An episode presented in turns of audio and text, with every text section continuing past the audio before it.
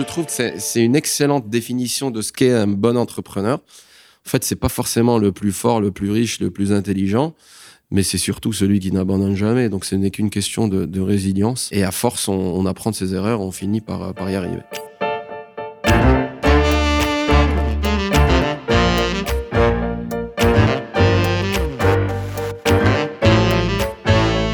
L'homme grandit en se projetant dans l'avenir. Pourtant, celui-ci n'a jamais été aussi imprévisible et plus contraint. Comprendre comment faire grandir les organisations humaines, entreprises, associations, dans le temps long, c'est tout l'enjeu du podcast Histoire d'entreprise.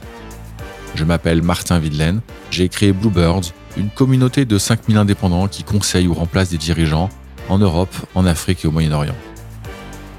Bienvenue sur Histoire d'entreprise.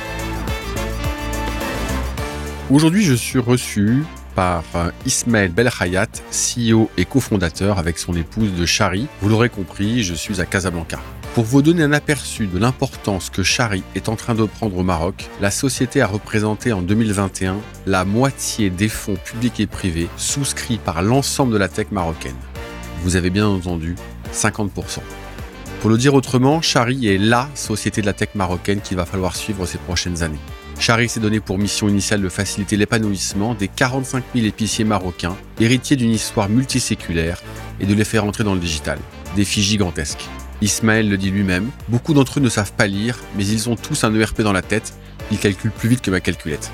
L'histoire de Chari débute en 2020. Ismaël prend conscience qu'à certains moments de la journée, son copain épicier n'arrive pas à s'occuper de son réapprovisionnement tout en servant ses clients.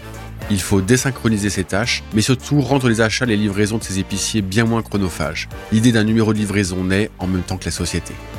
L'engouement est instantané. Orange Ventures finance les premiers 150 000 euros de besoins en fonds propres. Puis ce sera Station F en France, Y Combinator aux US, la fondation Bill et Melinda Gates, l'université Mohamed VI et j'en passe. Tous voudront aider ou financer Chari. Chari s'étend désormais dans de nouveaux territoires africains, en même temps qu'elle étend son offre au paiement et à d'autres services encore. Chari veut devenir une super app utilisée partout en Afrique. Partie de zéro, la société réalise en ce moment 10 millions de dollars par mois et affiche une croissance qui Smell ne nous a pas dévoilée. Peu importe en fait, Chari montre le chemin de cette tech africaine, spécifiquement marocaine, qui devrait tous nous inspirer, où que nous vivions. Épisode exceptionnel que je réalise aujourd'hui avec Siam Sentisi. Siam dirige la filiale marocaine de Bluebirds que j'ai créée. Bonne écoute.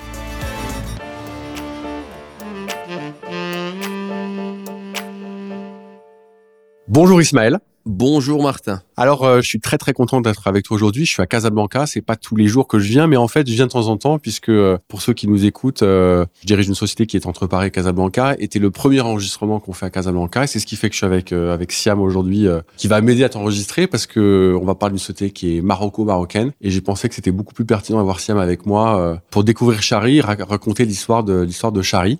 Mais avant qu'on se lance, faut quand même que tu te présentes, Ismaël. Est-ce que tu peux dire quelques mots sur toi?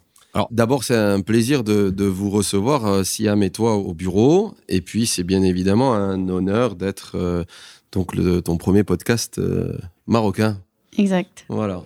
Alors, quelques mots sur moi. Écoute, moi, j'ai un parcours plutôt classique. Bon, je, je suis marocain, je suis né ici.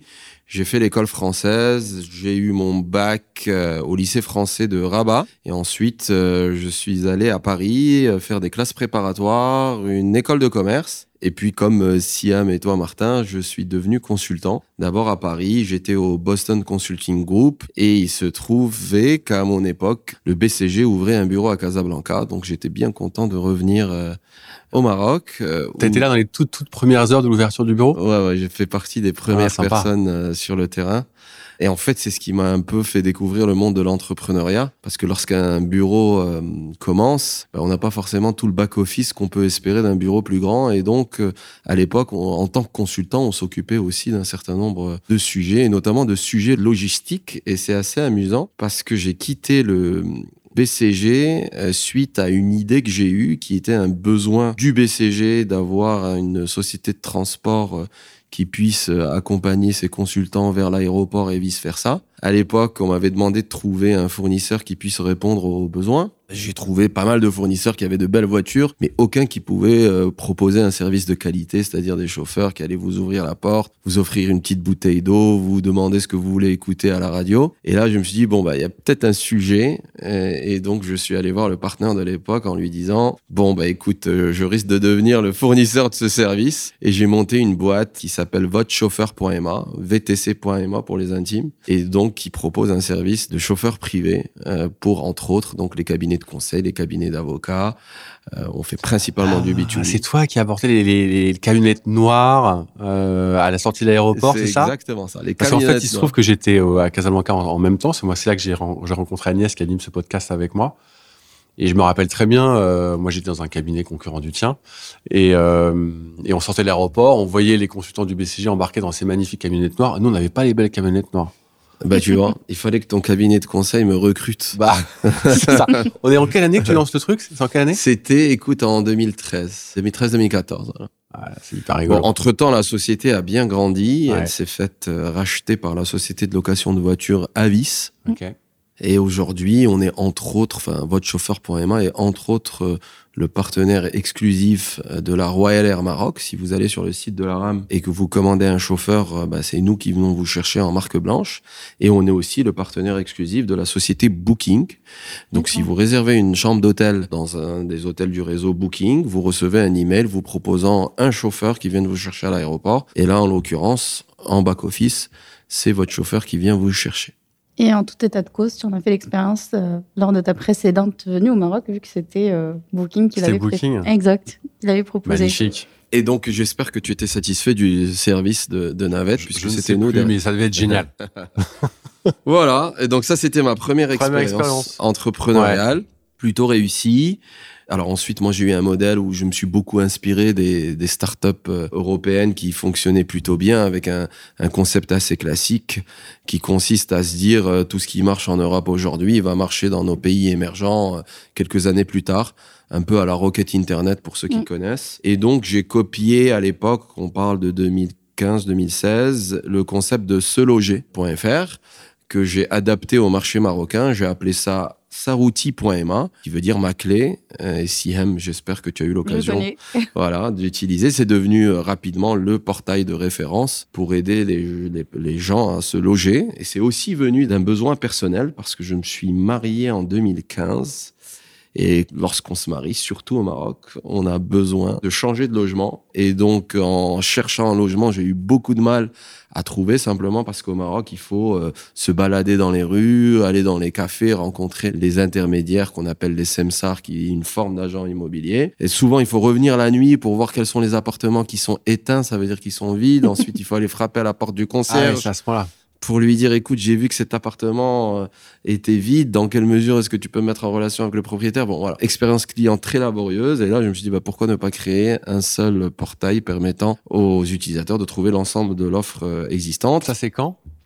2015-2016. 2015-2016. 2015-2016, plutôt réussi comme portail. Très vite, euh, c'est devenu la référence en top of mind. Et on s'est fait, euh, là encore, acheter par un acteur un peu plus grand qui est basé à Dubaï et qui s'appelle Property Finder, dont le métier est d'agréger tous les portails immobiliers de la région. Voilà, et c'est comme ça que j'ai connu le monde du VC, simplement parce que ce, ce gros groupe qui m'a racheté m'a dans notre jargon, swappé, c'est-à-dire qu'il m'a avalé et euh, donné des parts au niveau de la holding. Et dans ce cadre-là, on a levé ensemble une, ce qu'on appelle une série B, qui est une série de growth assez euh, évoluée, auprès d'un investisseur reconnu euh, qui s'appelle euh, Global Atlantics. On avait levé à l'époque 120 millions de dollars pour toutes les portails immobiliers du, du pour toutes les opérations. Et puis, et là, on parle de 2018, 2019. Et là, je me dis, bon, ben, finalement, si on a réussi à lever autant d'argent, pourquoi ne pas y retourner tout seul À cette époque-là, mon, épouse qui était chez McKinsey... Attends, parce que tu vas hyper vite, mais donc ça veut dire que quand tu as levé ces 120 millions de dollars,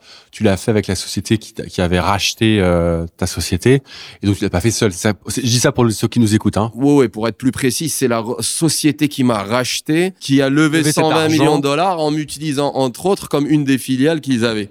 Mais bon, lorsqu'on lève 120 millions de dollars, les investisseurs, voilà, c'est beaucoup d'argent, font des due deals, donc ils ont contacté la filiale marocaine que je représentais pour me poser pas mal de questions. Ils étaient même venus, et donc j'avais fait tout le process. Et donc à cette époque-là, avec mon épouse, on avait eu, un, on a eu un deuxième enfant. Elle travaillait chez McKinsey, donc deux enfants en bas âge. On a eu ce qu'on appelle des Irish twins, donc ils ont, ils n'ont qu'un an de différence. Donc bosser chez McKinsey, avoir deux enfants à l'époque, il y mm. avait trois, enfin, qui avait deux et un an, mm. c'était relativement compliqué. Et, avoir un mari entrepreneur. Et avoir un mari entrepreneur, exactement, qui n'a pas forcément beaucoup de temps pour aider aux, tâches euh, ménagères. Euh, ménagères. Et donc là, j'ai dit à, elle s'appelle Sophia, j'ai dit à Sophia, bah écoute, allons-y et essayons tous les deux de monter une start-up. Et c'est comme ça qu'est né Chari. En tout cas, l'idée, en, 2019, on a eu l'idée et on a lancé la boîte en, en 2020.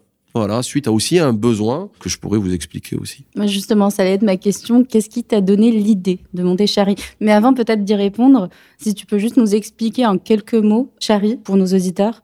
Alors, Chari a commencé en 2020 comme une application de e-commerce qui permet aux épiceries de proximité de commander l'ensemble des produits dont elles ont besoin et de se les faire livrer en moins de 24 heures. Donc, on est une sorte de Amazon pour épicerie on leur propose en une seule app euh, l'ensemble des, produits qui existent sur, le marché, avec comme proposition de valeur d'être un seul et unique interlocuteur, leur permettant donc de, se faire livrer assez rapidement.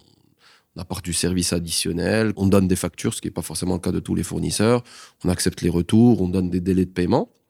Et puis plus récemment, on a obtenu un agrément d'établissement de paiement qui nous permet aujourd'hui de digitaliser les flux financiers, c'est-à-dire ouvrir des comptes de paiement, des wallets à ces points de vente et leur permettre de, s'inclure financièrement. On a développé toute une suite d'applications pour ces petites épiceries, pour qu'ils puissent notamment gérer leur stock, gérer leurs euh, flux financiers et gérer leurs factures et ainsi de suite. Donc en un mot, on est le, vous m'excuserez le barbarisme, mais on est le digitaliseur des petites épiceries de proximité. On part du principe que ces épiceries, notamment en France, mais aux États-Unis, euh, au Japon, elles ont disparu et ont été progressivement remplacées par le commerce moderne, donc les chaînes de retail. C'était dans les années 70. Euh, aujourd'hui, on le voit en France, par exemple, seulement 10% de la consommation passe par les petites épiceries du coin. Au Maroc, on a toujours ces épiceries qui représentent 80% du, du marché. Et on part du principe que si rien n'est fait, elles seront aussi remplacées dans le temps. Et donc, notre ambition, c'est vraiment d'avoir un rôle de service public en euh, les digitalisant et en les aidant à se moderniser, donc devenir plus compétitive et donc euh, ne pas mourir de la concurrence des euh, Carrefour, Tesco, Walmart, toutes ces grandes marques qui sont venues les disrupter. Sachant que, dans, en tout cas, dans nos, dans nos géographies, ces épiceries font partie de, nos, de notre patrimoine national, de notre culture, de nos communautés. Et donc, il serait dommage de les laisser euh, donc subir de plein fouet cette, cette concurrence. Et donc, c'est ce qu'on fait chez Chari. Voilà, donc ça, c'est la première question sur qu'est-ce qu'on fait et ensuite de comment est née l'idée. Donc moi, toutes mes startups viennent d'un besoin personnel. Hein. Je voulais expliquer, euh, j'étais au BCG, j'avais besoin d'un service de transport touristique, j'ai monté votre chauffeur. Je me suis marié, j'avais besoin d'un logement, j'ai monté euh, sarouti.ma. Et là, en l'occurrence, donc avec mon épouse, on va faire nos courses. Et vous savez, au Maroc, on va faire nos courses tous les jours. C'est pas comme en France, on le voit une fois par semaine chez Carrefour. Nous, c'est tous les jours, on échange chez l'épicerie du coin et on demande ce dont on a besoin. Et il se trouve qu'il y a une épicerie dans chaque coin de rue. Euh, et donc nous, on a un épicier qui est notre ami, que je salue au passage, même si je sais qu'il va pas nous écouter. Il s'appelle Saïd. et donc en allant le voir, ah, bon, bien encore une fois, tous les jours, il y a des moments où on arrive, et il, est tout seul dans son. Bah, vous savez, c'est des one man show. C'est une mhm. personne derrière un comptoir à qui vous demandez ce que vous voulez. Et il doit être en rupture souvent aussi, non? Il est souvent en rupture, et donc de temps en temps, on va le voir. Le type, il est tout seul, il se roule les pouces parce qu'il n'y a pas de clients. Et puis ensuite, on, on retourne le voir à des moments, euh, ce qu'on appelle les rush hours, et là, on le trouve submergé de clients, mais aussi de fournisseurs. Parce qu'il se trouve que ces épiceries restent dans leur point de vente et reçoivent la visite euh, des camions des grosses multinationales, pour ne pas les citer, les Coca, les Danone, Procter Gamble et autres. Et donc, le gars qui est encore une fois tout seul dans son point de vente se retrouve à devoir gérer en parallèle des clients et des fournisseurs. Mais quand c'est des gros fournisseurs qui arrivent, typiquement le, camion de Coca, bah, il dit à ses clients et les amis, attendez deux secondes le temps que je gère mon, mon, fournisseur. Sauf que le fournisseur, ben, c'est pas toujours très fluide parce que euh, il doit revoir avec lui la quantité des produits qu'il doit acheter, doit s'assurer que la facture correspond à ce qu'il lui a déposé, il doit faire l'ensemble des, des procédures de- en vigueur. Et entre-temps, lorsqu'on est un client, ben, on attend. Alors, quand on est un client lambda qui a du temps, ben, on va attendre. Mais quand on est euh, des consultants ou des, ou des personnes qui ont un boulot prenant et qu'on n'a pas le droit d'attendre, ben, on, s'en va et on va À l'épicerie à côté. Mm. Donc, il y a un véritable coût d'opportunité pour, pour ces points de vente. Et si toutefois il euh, faisait en sorte de favoriser le client face au fournisseur, il se retrouve sans Coca. Et lorsqu'on est un point de vente sans Coca-Cola, eh ben, forcément, on vient vous voir. On n'a pas de Coca, ben, on va ailleurs pour acheter autre chose. Et donc, c'est là où on s'est dit, bon, bah, le temps du point de vente est mal réparti parce qu'il y a des moments de la journée où euh, c'est un chef d'orchestre qui doit faire 36 000 choses à la fois. Et il y a des moments dans la journée où il n'a rien à faire. Et c'est là qu'on s'est dit, bon, bah, ça tombe bien. Les smartphones sont arrivés, la 4G est arrivée, c'est des types qui savent utiliser maintenant WhatsApp, Facebook et tous les outils. Pourquoi ne pas leur mettre à disposition une app qui leur permettrait de mieux utiliser leur temps et donc de commander les produits dont ils ont besoin quand ils ont personne dans leur point de vente et quand ils ont du temps. Et c'est donc comme ça que Chari est né. Voilà. C'est quand les clients et les fournisseurs arrivaient en même temps et que je dis mais en fait mon, mon, copain là il est débordé, il n'y arrive pas, il perd des clients, il perd des fournisseurs. Je te dis mais il faut que il faut que j'aide. C'est ça que tu t'es dit? C'est exactement ça. Je suis parti du principe que je devais améliorer le quotidien de mon copain. Ouais. Et tu sais, nous, on est une boîte qui a fait un, un programme d'accélération qui s'appelle le Y Combinator. Ouais. YC, les initiés, et qui se trouve à San Francisco et qui a entre autres accéléré des boîtes comme Airbnb, qui Ouais. se trouve d'ailleurs être un actionnaire de Chari, mais aussi Dropbox et pas mal d'autres boîtes. Et YC a un motto en anglais, donc une, euh, une devise, voilà, qui dit Make something people want. Donc en tant qu'entrepreneur, si tu veux réussir, bah, juste trouve quels sont les problèmes qu'on peut régler. Et d'ailleurs, on le revoit lorsqu'on veut lever des fonds, les investisseurs nous demandent ce qu'on appelle un pitch deck. Et le pitch deck commence toujours par une première slide qui s'appelle The Problem. C'est quoi le problème qu'on est en train d'essayer de régler? Et là, en l'occurrence, moi, l'avantage avec cette euh, startup, c'est que j'ai d'abord voulu aider mon copain qui avait un problème euh, d'optimisation de son temps. Et je me suis rendu compte que je pouvais faire d'une pierre deux coups parce que en l'aidant, j'aidais aussi le fournisseur qui euh, avait besoin de recevoir la commande à l'avance plutôt que d'envoyer un camion qui était en deuxième position et qui créait des embouteillages. D'ailleurs, j'ai aussi aidé les personnes qui étaient en- dans les, automobilistes qui n'avaient plus besoin d'attendre et aussi les- le voisinage qui avait plus besoin d'entendre les klaxons euh, des camions qui demandaient aux camions de Coca-Cola d'avancer plus vite. Ouais. Et aussi, euh, ces fournisseurs avaient besoin d'avoir de la data et de la donnée sur où sont vendus leurs produits, à quelle fréquence, à quel point de vente. On était dans un système où tout était à la mano, euh, tout était physique, il n'y avait aucune donnée, rien. euh, Les flux monétaires également physiques. À, euh, on va créer un- une immense base de données, euh, on va faire du service. Alors moi, je suis, vraiment assez scotché. Moi, j'aime bien quand, quand on est entrepreneur et t'en, t'en as deux en face de toi, j'aime bien euh, regarder les tout tout premiers moments. Parce que, ok, t'as l'idée, t'as l'envie, euh, t'as déjà sauté quelques étapes parce que t'as parlé de tes, de tes actionnaires et puis des fonds que t'as levés. Mais avant ça, en fait, quand tu te dis, OK, je vais résoudre ce sujet-là, mais comment tu t'y prends, en fait?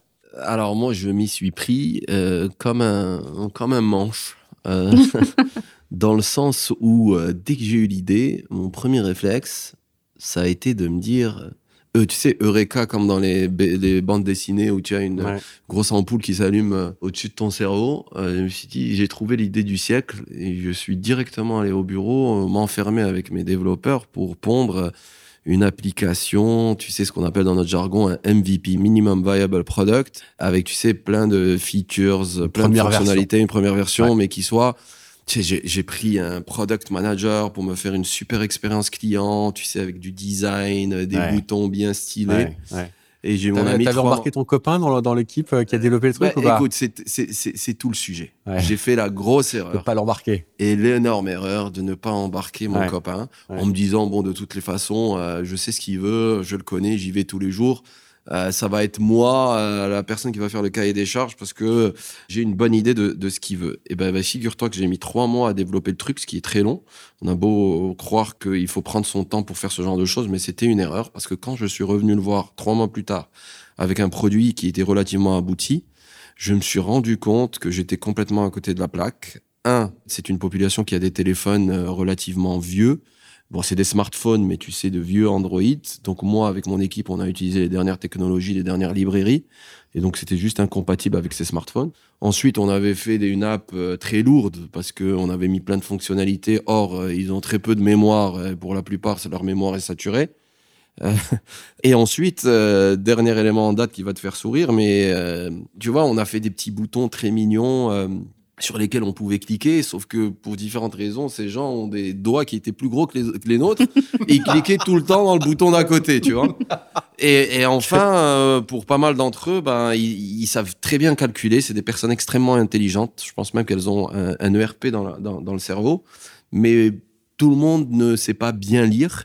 Et nous, on avait mis plein de textes. Ah. Et en fait, on s'était juste rendu compte qu'à l'époque, il aurait fallu faire un truc avec des photos très grosses, enfin très grandes photos, très simple d'utilisation, pas forcément une app, juste un truc euh, en web, ou même un numéro WhatsApp.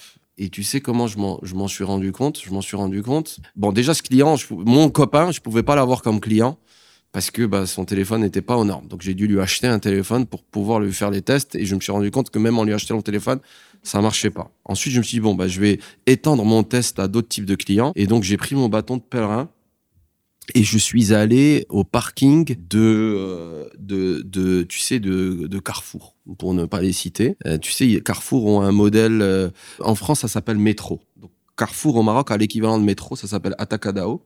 Et donc j'y suis allé et je suis resté dans le parking en attendant que ces épiceries. Alors il y a certaines épiceries qui vont faire leurs courses dans ces grandes euh, Ouais. surfaces et ensuite revendent dans leurs épiceries. Donc j'attendais de voir qui étaient les épiceries qui sortaient de Carrefour avec leurs chariots pleins de produits et qui les mettaient dans le coffre de leur camionnette. Je les reconnaissais grâce au fait qu'ils avaient des camionnettes. Et donc je leur disais, écoutez les amis, plus besoin de revenir ici.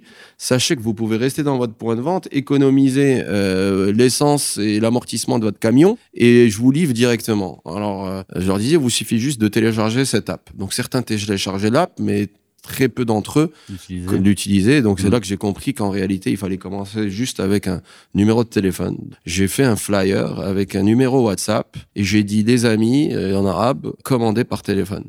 Et en fait, c'est là où ça a décollé. Ah. On s'est retrouvé avec euh, des. En fait, c'était même pas des appels, c'était des des messages vocaux qui disaient.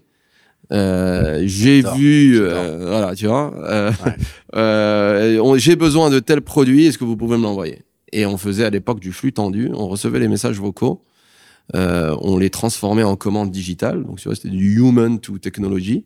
Ensuite, euh, on, on allait même nous-mêmes euh, chez ce même Carrefour acheter les les produits. produits et les livrer en faisant croire que derrière c'était toute une logistique alors qu'en fait c'était que du que du euh, C'était du traditionnel. service. C'était du service. Ouais. Voilà, on a suite euh, à un volume important de commandes, on est quand même allé voir des investisseurs, dont Orange d'ailleurs, l'opérateur télécom, en lui disant regardez, on a peut-être mis le doigt sur quelque chose d'intéressant. Regardez le volume de commandes. Pour l'instant, on le fait de manière traditionnelle. Peut-être que si vous nous donnez un peu de sous, on pourra mettre en place un peu de technologie, un warehouse, acheter du stock et pouvoir euh, nous améliorer euh, techniquement parlant. Et c'est là qu'on a levé de chez Orange à l'époque euh, 150 000 dollars et qui nous a permis donc de mettre en place une partie des choses que vous avez vues aujourd'hui au bureau. Très bien. Et justement, on y vient. Tu nous as raconté euh, toutes ces premières étapes et notamment cette levée. Quels ont été les grands milestones de Cherry depuis, euh, depuis sa création, au-delà des premières étapes que tu viens d'évoquer? Donc j'ai parlé d'Orange qui apporte beaucoup de crédibilité parce que ça reste quand même une, une institution. Et tu pouvais pas le- t'auto-financer dans ce projet Il fallait forcément qu'on apporte euh, du cash dès le départ? Alors oui, parce que pour que le modèle fonctionne, on a besoin de nous stocker en marchandises. Et au début, les fournisseurs ne vous font pas forcément confiance. Et donc pour se stocker, il faut payer à la livraison. Et donc on avait besoin de ce qu'on appelle un, un fonds de roulement. Mais avec le temps, les fournisseurs ont commencé à nous faire confiance. Ils ont commencé à nous donner des délais de paiement. Et nous, euh, on a commencé à se faire payer rubis euh, sur ongle par les, euh, par Parce les livriez, quoi. Voilà, par les, par Par les clients. épiceries. Ouais. Voilà. Et donc, on s'est retrouvé avec un besoin en fonds de roulement négatif. Et donc, c'est ce besoin en fonds de roulement qui, a, qui nous a, entre autres, euh, aidé à financer notre croissance. Mais donc, je disais Orange, on a, on a utilisé cette marque pour ensuite aller voir, euh, d'abord participer à des, à des programmes d'accélération. Donc, on a, on a participé au, au programme de, de Station F, qui s'appelle le Founders Programme et qui est un des plus sélectifs. Et je pense que vous le, vous le connaissez bien. Vous avez dû euh, interviewer pas mal de startups qui sont passées par ce programme. Ensuite, ça nous a permis de rejoindre le programme de Plug and Play, qui est un gros fonds de la Silicon Valley. Et on est devenu, à l'époque, on parle de 2021, donc la première startup marocaine dans laquelle Plug and Play a investi. Et donc là, euh, on se retrouve euh, avec un investisseur européen qui s'appelle Orange, un, investisseur américain qui s'appelle Plug and Play, accéléré à, à, Station F à Paris. On entend parler de Y Combinator, qui est le Saint Graal. Et là, on se dit, bah, pourquoi pas, rêvons et allons-y. Donc, on a postulé euh, trois fois. Mmh. La première fois, ils nous ont pas répondu. La deuxième fois, ils nous ont interviewé, mais on n'a pas été pris. Et puis, euh, on a fait de l'amélioration continue. J'ai le souvenir qu'il nous a envoyé un, un, email en nous expliquant toutes les raisons pour lesquelles il nous avait pas pris. Et on avait, avec ma cofondatrice, pris cette liste de raisons et à chaque fois qu'on en réglait un des problèmes, on leur envoyait un email en leur disant bah regardez, euh, vous nous avez dit qu'on n'allait pas être capable de faire ça et ça et pourtant on l'a fait. Ah, et à un moment, j'aime l'histoire. Et à un moment, on a fini la liste et on leur a dit bon bah maintenant vous devez nous prendre. Donc euh, ils nous ont réinterviewé euh, et ils ont senti qu'on était tenace et ils se sont dit, de toutes les façons, ces gars vont continuer à réapplayer euh, tous les ans jusqu'à la fin de leur vie. donc autant les prendre, on va s'en débarrasser. donc, et, et, et, tu sais, je trouve que c'est une excellente définition de ce que ce qu'est un bon entrepreneur. En fait, c'est pas forcément le plus fort, le plus riche, le plus intelligent, mais c'est surtout celui qui n'abandonne jamais. Donc, ce n'est qu'une question de, de, résilience. Et à force, on, on apprend de ses erreurs, on finit par, par y arriver. Voilà, donc euh, YC. Ensuite, YC, ça nous a ouvert bien sûr d'autres portes. On a fait rentrer des, investisseurs assez prestigieux. Je parlais tout à l'heure de Airbnb. Mm. On a aussi euh, l'université d'Harvard qui a investi chez nous. Et ah, en plus d'avoir investi, il se trouve qu'ils ont fait un business case. Donc ça, c'est assez rare. Je pense que la première. dans le HBR Non, non, non. On a, on a, on a Harvard Business School case sur Chari qui est aujourd'hui enseigné aux étudiants ah, du MBA. Donc ceux qui vont faire un MBA ah, à Harvard, c'est la classe. Mais d'ailleurs, d'ailleurs, pour ceux qui nous écoutent, vous pouvez aller sur hbs.chari.com et lire le, cas euh, qui, ah, qui bah nous concerne. On va aller voir, on va aller voir. Voilà, donc ça, on en est assez fiers. Bon, ça n'améliore pas nos revenus, mais c'est bon pour l'ego. Voilà, c'est bon pour l'ego. c'est exactement le terme. C'est bon pour l'ego. Euh, et puis non, mais surtout, ça nous a ouvert d'autres portes. On a levé euh, pas mal de sous auprès d'investisseurs euh, intéressants. On est devenu entrepreneur Endeavor. Alors à vous, ça va rien vous dire, mais ceux qui connaissent le réseau Endeavor, c'est un réseau extrêmement sélectif et prestigieux. Donc on en fait partie. Et puis derrière, on a enchaîné euh, sur des investisseurs du Moyen-Orient, d'Asie du Sud-Est, d'Afrique. On a, on a des Nigérians avec nous, on a des euh, quelques Marocains, dont l'université Mohamed VI Ier mhm. qui est aussi rentré chez nous. Euh, on a bien sûr beaucoup d'Américains. On a les Allemands de Rocket Internet. Tout à l'heure, je parlais de mon ah. modèle Rocket Internet. Ils sont chez vous? Bah, ils sont chez nous. Et en la personne de Oliver Somewhere, qui est le fondateur et à l'origine de toutes les grosses startups comme Lazada, Jumia et autres. Et c'est d'ailleurs notre advisor, donc on en est vraiment très très fiers. Voilà, donc ça c'est les principaux milestones. Entre temps, je vous l'ai dit tout à l'heure, on a obtenu un agrément d'établissement de paiement. Et donc aujourd'hui, on se lance dans la, dans la fintech et on devient donc un, outil euh, de, de service financier pour ces points de vente de proximité. Magnifique. Donc tu as levé beaucoup d'argent. C'est quoi tes ambitions pour Chari Parce que là, les auditeurs, ils ont bien compris l'objet. Qu'est-ce que tu en fais de cet argent-là? Et quelles sont tes ambitions? Alors oui, relativement au, au, Maroc, on a levé pas mal d'argent. Euh, maintenant, comparé au, au levées de fonds qu'on entend aux États-Unis, on est encore euh, loin derrière. Mais l'ambition est de continuer à digitaliser ces points de vente. D'abord, les, les, éduquer avant tout. C'est un métier qui repose, qui repose sur, sur deux critères importants. Un, notre capacité à, à, former et éduquer les points de vente. Et deux, notre capacité à pouvoir euh, obtenir leur confiance. Et ce mot est extrêmement important. Et donc, euh, faire de l'éducation et gagner leur confiance, ça a un coût. Et entre autres, le financement qu'on a levé euh, est un financement qui nous permet de faire euh, donc de financer notre coût d'acquisition client. Et ensuite, euh, l'ambition est de devenir une sorte. Enfin, on est un établissement de paiement, comme je le disais tout à l'heure, et donc nous, nous souhaitons transformer ces points de vente de proximité en super point de vente. Donc, euh, d'une épicerie classique, on veut les rendre super épicerie.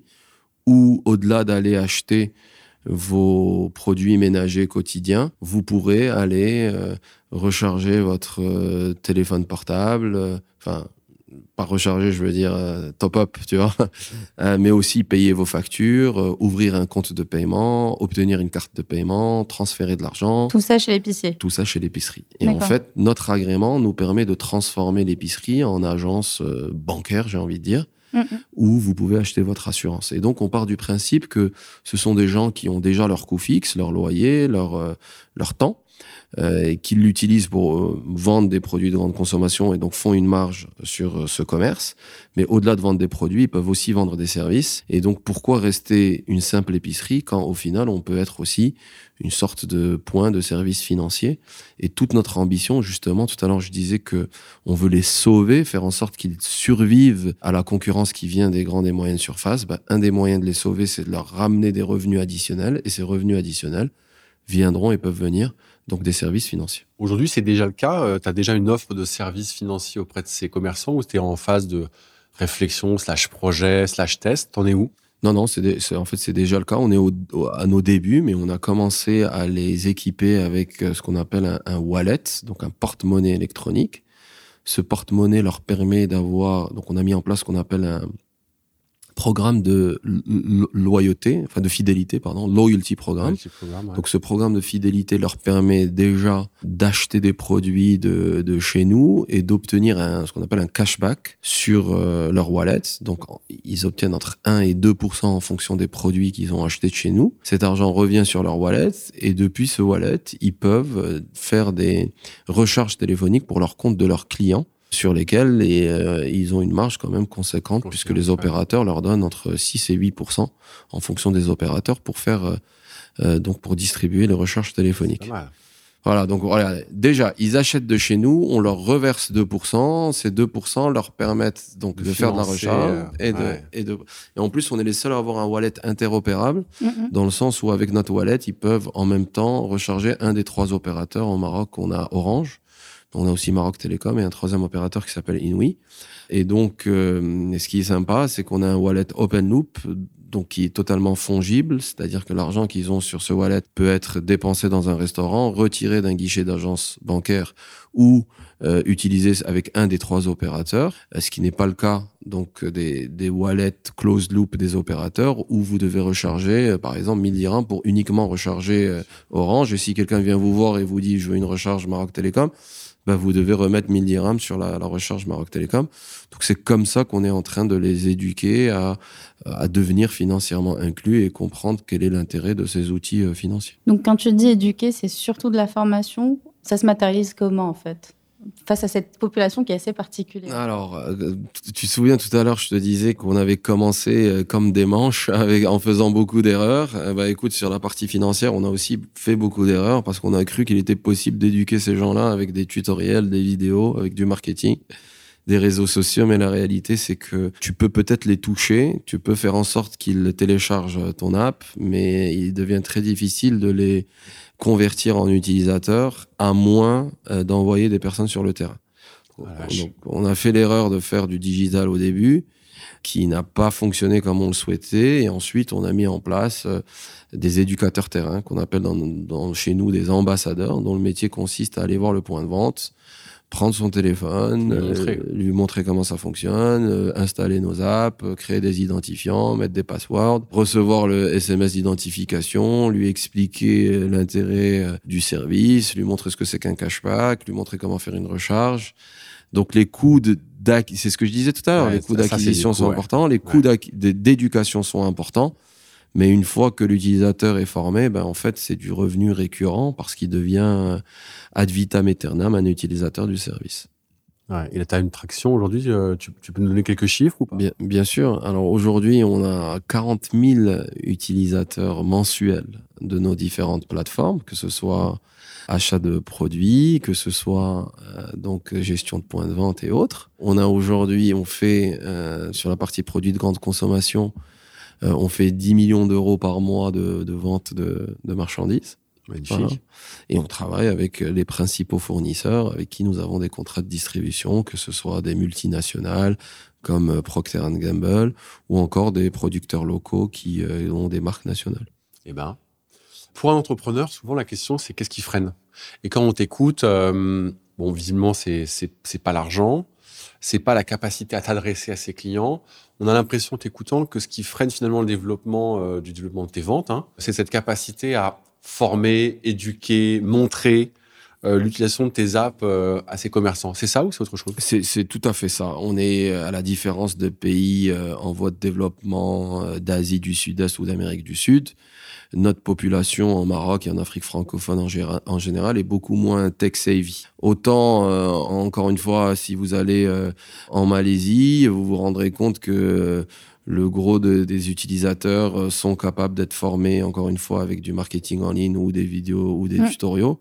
Ici, euh, au Maroc, ben, il faut une intervention humaine pour faire la, formation souhaitée. Il faut qu'on parle un peu de, de Chari Pharma. Tu veux nous parler un petit peu de Chari Pharma? Bien sûr. Alors écoute, on a commencé par les petites épiceries de proximité et on s'est rendu compte que les produits euh, sur lesquels on avait les marges les plus importantes étaient les produits cosmétiques. On a par exemple un partenariat avec euh, L'Oréal qui nous donne des marges confortables sur euh, tous les produits de pharma, de parapharmacie, euh, hygiène, beauté, qui se vendent en épicerie mais aussi en parapharmacie. Et là, ça nous a mis la puce à l'oreille et on s'est dit bon bah pourquoi ne pas commencer à adresser les parfumeries, les parapharmacies avec donc ce genre de produits sur lesquels donc les marges sont plus importantes. Et de fil en aiguille, on s'est dit, bon, ben, tant qu'à faire, pourquoi ne pas nous intéresser aussi potentiellement à des produits pharmaceutiques, bon, qui sont régulés et pour lesquels il faut une autorisation de grossisterie répartiteur. Et donc nous avons euh, décidé de commencer à nous adresser aux, petites pharmacies. D'abord euh, donc avec des produits qu'on appelle OTC, over the counter, c'est-à-dire qu'ils ne demandent pas une prescription particulière. Ensuite, on a commencé à leur proposer des solutions de gestion de leur officine, avec notamment des, terminaux de paiement leur permettant d'accepter donc du paiement digital, avec un ERP leur permettant encore une fois de gérer leur stock. Et puis nous espérons obtenir nos autorisations assez rapidement pour commencer à leur vendre, en plus des produits parapharmaceutiques, aussi des médicaments euh, et d'ailleurs, nous avons même ici euh, commencé à mettre en place un warehouse, donc un entrepôt qui répond aux normes médicales et sur lequel d'ailleurs nous avons déjà reçu la visite des autorités marocaines, notamment du ministère de la Santé, pour euh, l'homologuer et nous permettre d'y stocker à terme, lorsqu'on aura les autorisations de distribution, les, médicaments souhaités.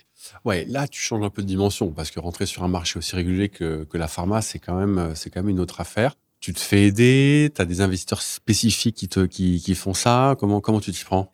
Euh, oui, on je te vois sourire. Alors oui, parce que le, le, monde du régulé euh, est mon quotidien aujourd'hui. Je vous le ah disais, on a on a un agrément d'établissement de paiement, donc on est régulé par la, la, banque centrale. Et je peux vous dire que en termes de régulation, c'est quand même assez lourd, notamment en termes de conformité, avec les contrôles continus, les contrôles permanents, le risque, la fraude la comptabilité selon le plan comptable de la Banque centrale. Donc euh, voilà, tout ça pour dire que, que les, environnements régulés, on, connaît maintenant. Écoute, oui, on se fait accompagner. Alors déjà, on a, on a eu la chance d'être euh, financé par la fondation Bill et Melinda Gates à travers le programme euh, I3, donc Innovation Africa. On a été reçu au Kenya il y a quelques semaines avec différentes startups euh, africaines dans le domaine de la pharma et on y a rencontré les principaux laboratoires, les, les principales parties prenantes du monde de la pharma. On a aussi rencontré des investisseurs et c'est un petit monde, donc euh, on vous fait des intros, on vous explique comment ça fonctionne, on prend des consultants pour nous accompagner, notamment sur euh, l'obtention des, différentes autorisations sur la compréhension du marché, sur la go-to-market. Donc, euh, donc oui, on n'y arrive pas tout seul. Ouais, donc ça c'est un, un, nouveau business quasiment que tu, que tu lances à côté là. Alors oui et non. Euh, oui dans le sens où euh, ce sont des produits totalement différents avec des spécificités différentes, mais la réalité c'est que le métier reste le même. nous on l'appelle OBS, Ordering, Billing, Shipping. C'est-à-dire, on obtient euh, la, commande, on génère la facture et, on livre le produit. Donc, ce soit finalement. Et c'est assez amusant parce que notre métier, c'est un métier de distribution, quel que soit le sous-jacent. Le sous-jacent peut être des produits de grande consommation, comme euh, on a vu dans, nos entrepôts des chocolats, comme euh, potentiellement des médicaments ou comme potentiellement des services financiers, comme de la recharge téléphonique qui est finalement invisible. Magnifique. On a parlé de quelques projets, on a parlé de la FinTech, on a parlé euh, de Cherry Pharma, on a parlé de ces projets clés. Et si on se reparle dans 3, 4, 5 ans, c'est quoi Cherry pour toi? Au Maroc et potentiellement en Afrique, puisqu'on vient d'évoquer là l'instant l'Afrique. Écoute, bon, c'est déjà pas mal, hein, ça, Chari Pharma, Chari FinTech. énorme, C'est énorme, Non, mais qui est pas mal entendu, hein, mais euh, Ah, comme, comme on te voit aller à, à 200 à l'heure et à tous azimuts, on se dit, euh, ouais, je pense que si on se reparle dans 3-5 ans, euh, ça n'aura plus grand chose à voir. J'imagine, t'as ta feuille de route, ta stratégie, tes grands plans, tes grands projets. Mais ouais, donc avec Siam, on se demandait, euh, en préparant ce podcast, on se dit, mais ça, ça va pas être facile de s'imaginer Charry dans 3-5 ans. Écoute, moi, j'ai une vision assez précise de ce qu'on veut devenir. Et finalement, ça tient en un seul mot que je vais essayer d'expliquer. On, veut devenir une, ce qu'on appelle une super app. Euh, Et on veut utiliser le point de vente de proximité pour devenir notre ambassadeur pour aller toucher l'utilisateur final.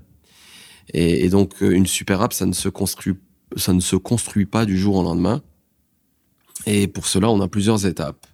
Donc la première étape consiste à digitaliser ces points de vente et faire en sorte qu'ils euh, comprennent les intérêts de l'inclusion financière et de l'inclusion digitale. Ensuite, on aimerait commencer à les équiper avec euh, des terminaux de paiement pour qu'ils puissent eux-mêmes euh, accepter des paiements digitaux de la part de leurs utilisateurs finaux. Et au même titre qu'on leur donne aujourd'hui du cashback pour les, euh, les incentiver à, à utiliser nos services, ce qu'on souhaite leur dire, c'est messieurs les points de vente, maintenant que vous avez découvert nos services et que vous en êtes ravis, nous vous proposons de devenir nos ambassadeurs et de convaincre vos utilisateurs finaux de télécharger notre wallet et notre compte de paiement pour qu'ils puissent eux-mêmes vous payer avec nos outils digitaux, moyennant un cashback pour l'utilisateur final, pour vous l'intermédiaire. Tout cela, bien évidemment, financé entre autres par nos fournisseurs, les multinationales, qui, ne, soyons transparents, souhaitent aussi obtenir de la data et de l'information sur qui sont leurs clients. Bien sûr. Et finalement, on est dans un modèle win-win-win où euh, le fournisseur obtient les informations souhaitées pour mieux cibler euh, ses produits, enfin améliorer ses produits et mieux cibler ses utilisateurs. Le point de vente de proximité génère des revenus supplémentaires lui permettant donc de survivre au, contexte actuel difficile. Et enfin, l'utilisateur final, lui, euh, bah, n'a plus besoin d'avoir tout le temps du cash sur lui et obtient aussi du cashback sur un certain nombre de produits. Et une fois qu'on a un taux d'adoption important de nos, de nos wallets, l'idée c'est d'y apporter des services additionnels permettant à l'utilisateur final d'utiliser notre application non seulement pour acheter ses produits de grande consommation, mais aussi, pourquoi pas, pour transférer de l'argent, pour payer des factures, pour commander un taxi, pour commander un repas, pour euh, un peu à la, au modèle WeChat en, en, en Chine qu'on connaît tous, ou encore euh, Grab en, Indonésie, Mhm. qui est finalement l'app de tous les jours qui vous permet euh, d'améliorer votre quotidien avec de nombreux services digitaux. Voilà, donc rendez-vous dans 5 ans. Ouais, ça va être Croisons ça les va doigts et voyons ce que ça va donner. Ouais, c'est magnifique. On arrive dans la dernière partie de, de, cette, de cet entretien, euh, Ismaël. Avec Siam, on ne pouvait pas s'empêcher quand même de un peu comparer euh, l'environnement tech marocain avec l'environnement tech qu'on connaît un petit peu plus. Tu as cité l'Europe, tu as cité les États-Unis, tu as cité la France. Et, euh, et, en préparant cet entretien, euh, Siam me disait, mais attends, mais tu te rends pas compte ce qu'ils font, c'est un truc de dingue. Euh, à l'échelle du Maroc, euh, vous êtes game changer, je, je, reprends tes termes, Siam. Et puis, euh, bon, pour ceux qui vont t'écouter, il y aura quand même il y aura plein de Marocains qui vont avoir cette perception-là, mais il y a aussi beaucoup de Français qui connaissent pas forcément l'industrie du Maroc, et plus spécifiquement de la tech au Maroc. Et j'aurais bien voulu qu'on prenne quelques minutes sur, qu'on discute sur ta perception de cet environnement tech spécifiquement marocain. Toi, tu es un des fers de lance, peut-être même le premier. Et moi, j'aimerais bien avoir ta perception sur cet environnement. Qu'est-ce qui fait qu'il marche bien? Tu en es l'exemple, mais, mais qu'est-ce qui fait qu'il marche moins bien? Qu'est-ce qui fait que cet environnement, euh, euh, il il s'épanouit comme il s'épanouit? Est-ce qu'il pourrait s'épanouir mieux? Est-ce qu'il, est-ce qu'en fait, non, il est déjà au maximum de son potentiel? J'aimerais bien un peu t'entendre sur ta perception. Alors, j'ai plein de sous-questions et on va pas forcément toutes les, aborder, mais déjà avoir euh, ta perception des forces, des faiblesses de cet environnement tech marocain. Alors, bon, pour être passé par euh, Station F à Paris, euh, je suis capable de faire un benchmark et de comparer un, un environnement tech européen à un environnement tech donc africain et plus précisément marocain. On a donc des, des, certaines qualités, mais on a bien évidemment des, aussi des défauts. On a la qualité d'être un, un, environnement naissant, ouais. où tout reste à faire, où il y a encore beaucoup d'opportunités. Et d'ailleurs, c'est ce qui attire entre autres les différents investisseurs, notamment les VC, qui sont à la recherche de, de relais de croissance et qui euh, euh, sont attirés par des pays émergents comme le Maroc, qui est selon moi un, à un point d'inflexion D'accord. Euh, simplement parce que euh, les autorités ont, et le gouvernement local a compris l'intérêt de devenir une startup nation, a commencé à légiférer, a commencé à attirer, à organiser des événements euh, locaux, notamment le JITEX, qui est un des plus gros événements startup de l'année qui a lieu à Marrakech tous les ans. Et ensuite, les différentes euh, parties prenantes ont compris que eh ben, c'est une industrie euh, du digital dans laquelle il faut investir parce que euh, c'est le début d'une belle histoire. Et j'ai envie de dire qu'on est la France d'il y a 15 ans. Et donc, j'encourage tout le monde à s'intéresser à ce qui se passe ici. Voilà, maintenant, bien évidemment, on a aussi un certain nombre de, de défauts. Ouvrons les yeux sur le fait que, en termes de mentalité, on a encore besoin d'améliorer les choses. Autant en France, euh, lorsqu'on dit qu'on est start-upper, on nous envie, euh, on a en tout cas l'impression qu'on euh, qu'on nous respecte. Ouais, mais tu sais, euh, là, je, je crois pouvoir parler un peu pour, pour les Français qui entreprennent parce que je les connais un petit peu. Le regard qu'on a posé sur l'entrepreneur en France, il a changé il y a dix ans, en fait. Avant, euh, Bah, l'histoire était un peu différente. C'était hein. exactement mon point. Ma- Malheureusement, au Maroc, il n'a pas encore changé. Aujourd'hui, le mot entrepreneur est plutôt synonyme de, allez, de, de chômeur, ou en tout cas de personnes qui n'ont pas trouvé un, un- un meilleur euh, boulot. Ouais. Autant en France, euh, les bons entrepreneurs ont décidé de quitter pour, pour leur- se lancer dans leur aventure. Autant au Maroc, les entrepreneurs sont souvent ceux qui n'ont pas réussi dans la voie classique du salariat et qui se sont retrouvés entrepreneurs. Et donc même socialement parlant, vous savez, même dans mon entourage, au départ, quand j'expliquais que j'étais entrepreneur dans la tech, ma mère aurait préféré dire que son fils était avocat, médecin ou euh, cadre dans une grande banque plutôt déjà que... la case? Euh, oui, c'est vrai. J'avais déjà coché la cage. La case, tout à fait. Bah, D'ailleurs, Ouais. c'était une des raisons pour laquelle j'ai dû cocher la cage. C'est parce que j'ai une pression familiale monstre après mes études de me dire, bon, écoute, tu as Faut fait toutes ces case études, il faudrait Ouais, au moins aller bosser quelque part, qu'on Ouais. puisse dire que notre fils, euh, voilà. Mais tu Et- penses qu'il y a un frein social encore aujourd'hui au oui, Maroc? bien sûr, bien sûr qu'il y a. un- Mais je vais vous dire, c'est dans les les mentalités euh, sont telles qu'elles sont aujourd'hui, et au-delà d'avoir une vision qui n'est pas encore très hum, optimisée de l'entrepreneur, lorsque vous êtes une grande entreprise et que vous devez choisir un fournisseur. Bah, toute chose égale par ailleurs, vous allez préférer une grosse boîte parce que la grosse boîte est structurée, elle est moins risquée, et vous vous dites bon bah si je donne un marché à cette euh, start-up, ben, on ne sait pas ce qui pourrait devenir de la start-up et demain je perds mon fournisseur. Et, et- et c'est dommage parce que dans d'autres pays, on va préférer euh, ben, favoriser la start-up parce qu'on va donner sa chance à, à l'entrepreneur.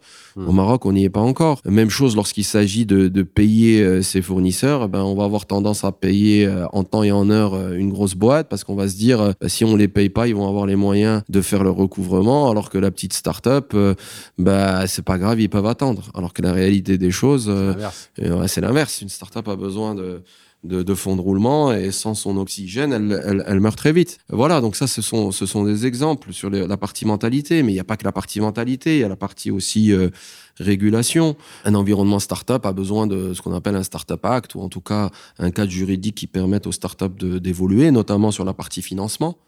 On l'a vu euh, chez nos voisins les Tunisiens. Euh, il y a des outils euh, comme le. alors, on en parle beaucoup aux États-Unis. Ça s'appelle le, le, le Safe Simple Agreement for Future Equity. Je pense qu'en France, ça s'appelle le BSAR. Mm. Et en fait, c'est des bons de souscription d'actions euh, euh, sur une euh, valorisation future.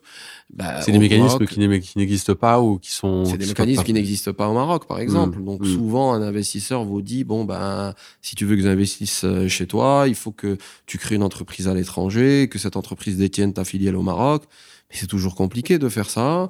Et d'abord, il faut passer par un office d'échange, ce qui est normal. Il faut euh, avoir les moyens de faire tout ça. Et donc, euh, euh, ça limite beaucoup, beaucoup d'entrepreneurs. Mais quand tu dis ça limite les entrepreneurs, est-ce que ça limite pas plutôt les investisseurs qui sont intéressés par les entrepreneurs ou est-ce que ça limite les entrepreneurs eux-mêmes? Bah, bah, les deux, parce qu'on rentre dans un cercle vicieux.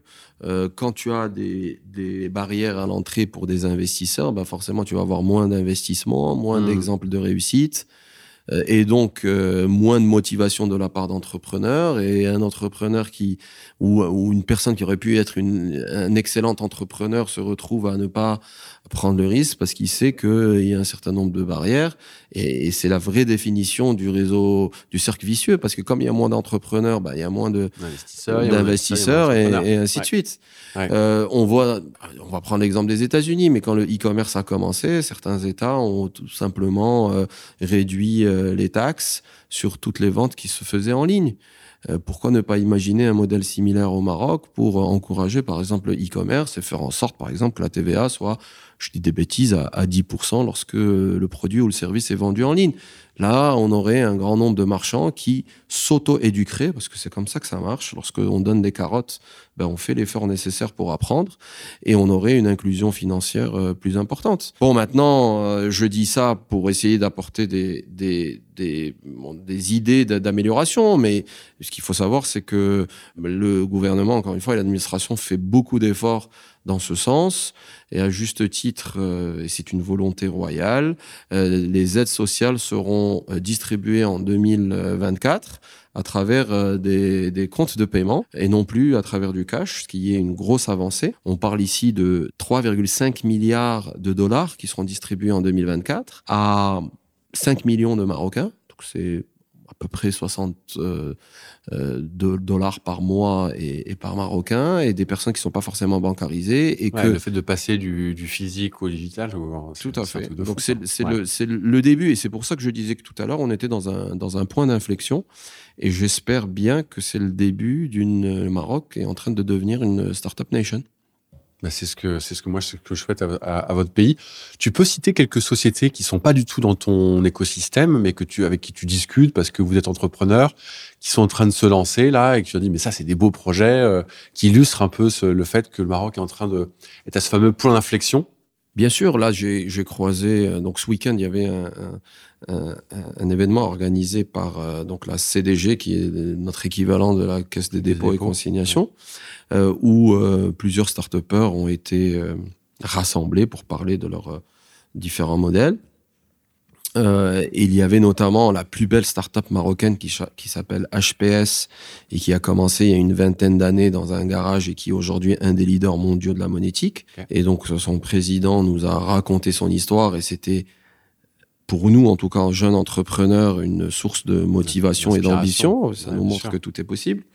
Mais j'ai rencontré plein de petits jeunes qui se sont lancés, dont une jeune boîte qui fait maintenant des, des avances sur salaire et qui propose euh, donc aux employeurs euh, d'offrir un service à leurs employés, de pouvoir demander en ligne euh, donc une avance qui est immédiatement transférée sur leur compte de paiement et qui est retirée à la fin du mois sur du, du salaire. Donc donc ça commence et, et, et la définition d'un écosystème, c'est justement d'avoir de nombreuses startups qui gravitent autour de sujets euh, communs et qui sont complémentaires afin que euh, chaque start-upper n'ait pas à réinventer la roue pour chaque produit qu'il veut offrir, mais qu'il puisse justement euh, faire un patchwork des services de l'ensemble des autres startups, euh, faisant au global euh, un, un, un, service qui fait sens. Par rapport à, à cet environnement, à ce, ce Maroc Tech que tu incarnes en quelque sorte, on a dis discuté euh, des forces et des su suggestions que tu avais. si tu avais une seule chose à faire pour que cet environnement se développe euh, beaucoup plus, beaucoup plus vite, qui va être en quelque sorte, je reprends l'expression game changer pour cette Maroc Tech, qu'est-ce que tu ferais? Euh, J'essaierai de, sensibiliser euh, donc notre gouvernement, euh, d'organiser des workshops avec les différents euh, start-upers euh, pour euh, définir leurs doléances et de faire un benchmark avec euh, les pays les plus évolués, notamment enfin, dans le monde des startups, notamment l'Égypte, le Kenya, le Nigeria, pour euh, légiférer sur un Startup Act et qui permette de mettre en place euh, au Maroc euh, la législation nécessaire au décollage donc du, de l'écosystème startup. Pour donner juste quelques chiffres. Grosso modo, euh, en Afrique, euh, l'année dernière, alors on va parler de, de 2022 n'est pas forcément le bon exemple, on va parler de 2021. Euh, L'ensemble des startups africaines ont levé 6 milliards de dollars. Pour mmh. faire une comparaison avec la France, la France à elle seule, c'est 12 milliards. Déjà, on part d'une base relativement faible, 6 milliards de dollars pour l'ensemble des startups, des startups africaines.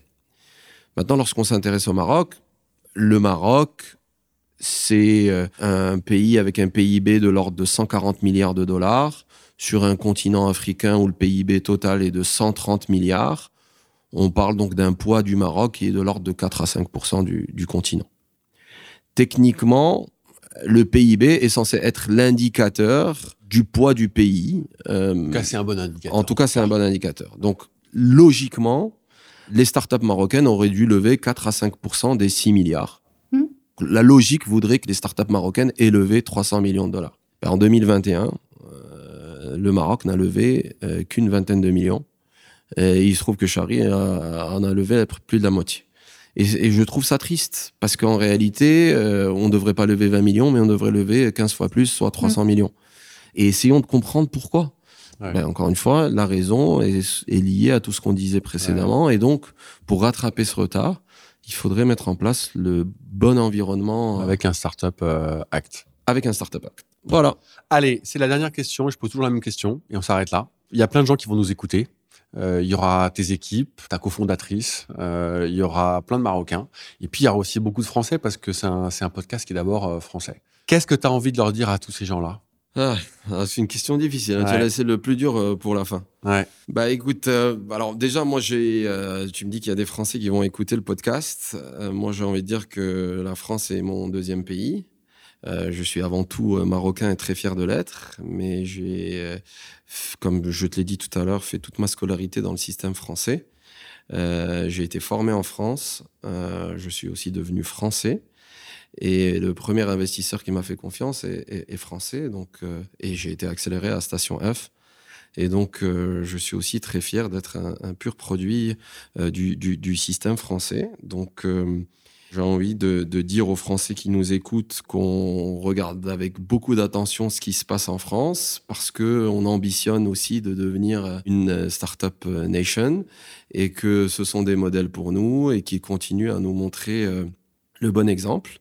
Et puis pour euh, tous les Marocains qui nous, qui nous écoutent, j'ai envie de, réitérer le fait qu'on qu'on est à un point d'inflexion, que le meilleur est à venir, que le plus dur est, derrière nous et que euh, on ne peut y arriver que si on travaille tous ensemble et que, que, si on se motive tous ensemble. Et voilà, je souhaite euh, bonne chance à tout le monde et je souhaite à tout le monde de, de sauter le pas parce que l'entrepreneuriat est juste une aventure extraordinaire où on ne peut que gagner parce que soit on réussit, soit on apprend.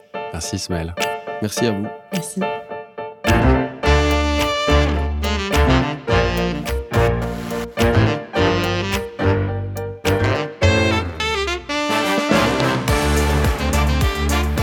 Merci d'avoir écouté Ismaël nous raconter l'histoire de Chari. Comme vous, très certainement, je n'avais jamais entendu parler de Chari avant qu'Agnès, qui organise ce podcast avec moi, ne m'en parle. Comme vous, très certainement, qui avez déjà voyagé au Maroc, je connaissais déjà ces épiciers typiquement marocains, où il m'était arrivé de m'approvisionner en produits de dépannage, pour employer un terme retail. À vrai dire, les 45 000 épiciers marocains permettent à tous les Marocains de faire leurs courses quotidiennes, pas seulement de subvenir à leurs besoins de produits de dépannage. Je suis toujours surpris de voir débarquer un jeune homme ici accompagné de son épouse et de regarder un marché vu de 1000 ans en se disant nous allons changer tout cela en plus de sécuriser leur avenir. Vous m'accuserez peut-être d'une forme de naïveté, mais je trouve ça tout simplement beau. Et moi, qui depuis Paris suis en contact tous les jours avec Siam et notre équipe marocaine, je me réjouis de voir qu'Ismaël a tiré le meilleur de ce que la France propose, et d'autres pays encore, pour construire le meilleur au Maroc et en Afrique. Ismaël et son épouse ne sont pas seulement des entrepreneurs à succès. Ils ne sont pas seulement en train de marier tradition ancestrale du commerce et digitalisation contemporaine. Ils construisent des ponts entre nos pays. Et l'amoureux du Maroc et de la France que je suis voit surtout ce pont entre la France et le Maroc. Ils sont utiles ces ponts, pas seulement sur un plan business. Siam et moi souhaitons à une belle et longue aventure en même temps que aux entrepreneurs marocains de la tech de suivre leur chemin. Abonnez-vous au podcast sur votre plateforme d'écoute préférée ou à notre newsletter sur le site histoireentreprise.com, histoire avec un S et entreprise avec un S. En plus de cet épisode, vous retrouverez sur la newsletter de plus en plus d'informations, des liens, des livres et des vidéos sur le thème du jour. Merci encore Ismaël pour ton temps. Merci à tous pour votre fidélité. À mardi prochain.